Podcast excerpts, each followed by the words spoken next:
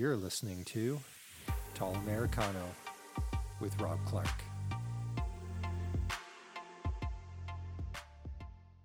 So, over this past Christmas break, we busted out a puzzle. Now, we're not necessarily a real big puzzle family, but it just seems like something that you do over a Christmas break, that you always have a puzzle on the go. And so we had one out, and, and as we were working on it, like most puzzles that we build, which again isn't many, that we start with the border, meaning that we get all those flat edge pieces first and we separate those out, and then we, we build that first. And then from there, we can fill in the rest of the puzzle. Now, whether or not that's necessarily the best way, that's just the way that we do it. And I think a lot of people fix puzzles that way or build puzzles or, or do puzzles that way. And it made me think a little bit because, in essence, what we were doing is that we're building a box. And then it gave us a framework that we can work within. And we kind of know that the puzzle is only going to go this far. Now, there's that saying that you should think outside the box. And the whole cliche is this idea that you want to be creative, that you don't simply want to think the way everyone else would think, but how can you creatively think different to come up with better results? And that's probably true. And I think in a lot of cases, that makes a lot of sense. But in some areas, maybe what we need to do is to think inside the box, meaning that maybe we should create the box, that it'll provide the proper framework for us to make better decisions, for us to be more effective. It reminded me of something I heard one time from Ed Catmull. And he, and I don't know his exact title, uh, but he works with Pixar. In fact, he's one of the founders of Pixar and him and Steve Jobs and that other guy from Disney that I can never remember his name. Uh, they founded Pixar, and and of course they're one of the most successful movie studios of all time. And when they were working on one of their films, Ed Catmull was talking about something that he found with his creatives, meaning the artists that were working on the film. And what he found is, is that if he gave them too much freedom, if he didn't give them timelines, if he didn't give them budgets, um, that in a way they, they became stuck.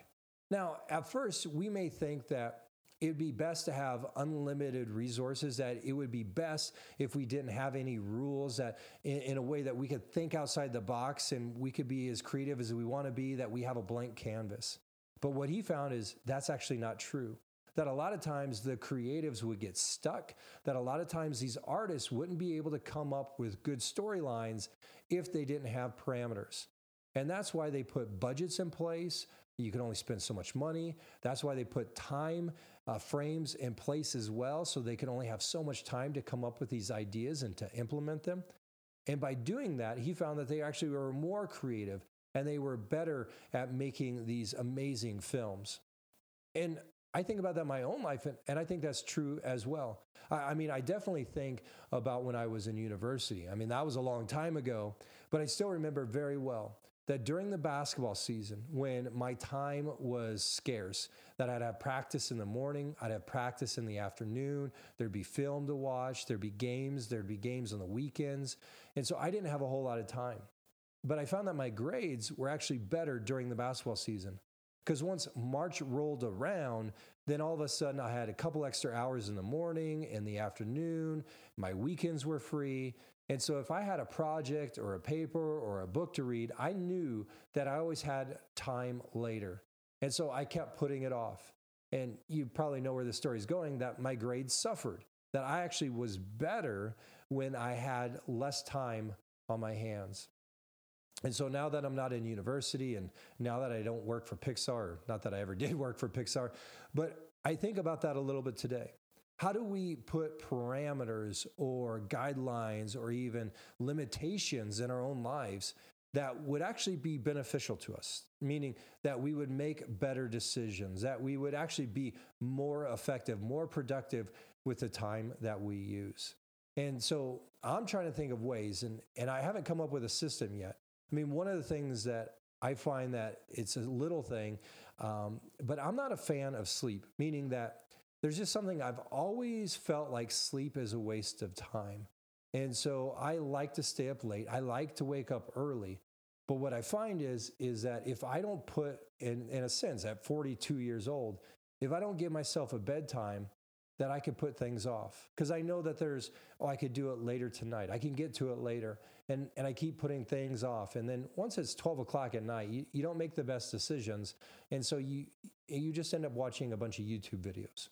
And, and so I find in my own life, if I say, okay, I need to be in bed no later than 11 o'clock, then I find it actually just makes me more productive. And so that's something in the last couple days that I've been putting in place in my own life that no matter what, I have to go to bed at 11 and I know I'm waking up at, at 6:30. And for me, that's enough sleep and it gives me in essence this time frame that I only have so much time during the day. And so I would love to hear the ways that you kind of create own boxes or own kind of limitations in your life. And, and it's not necessarily limitations others have put on you, um, but it's actually limitations that you've put on yourself to make you more creative, more effective, more productive. Or, or, maybe this just isn't true. Maybe it's just something that I think is true, but I would love to hear your take on that. What would it look like if you created this border around your life? If you gave yourself uh, certain limitations on whatever you do, would it make you more creative? Does it make you more effective?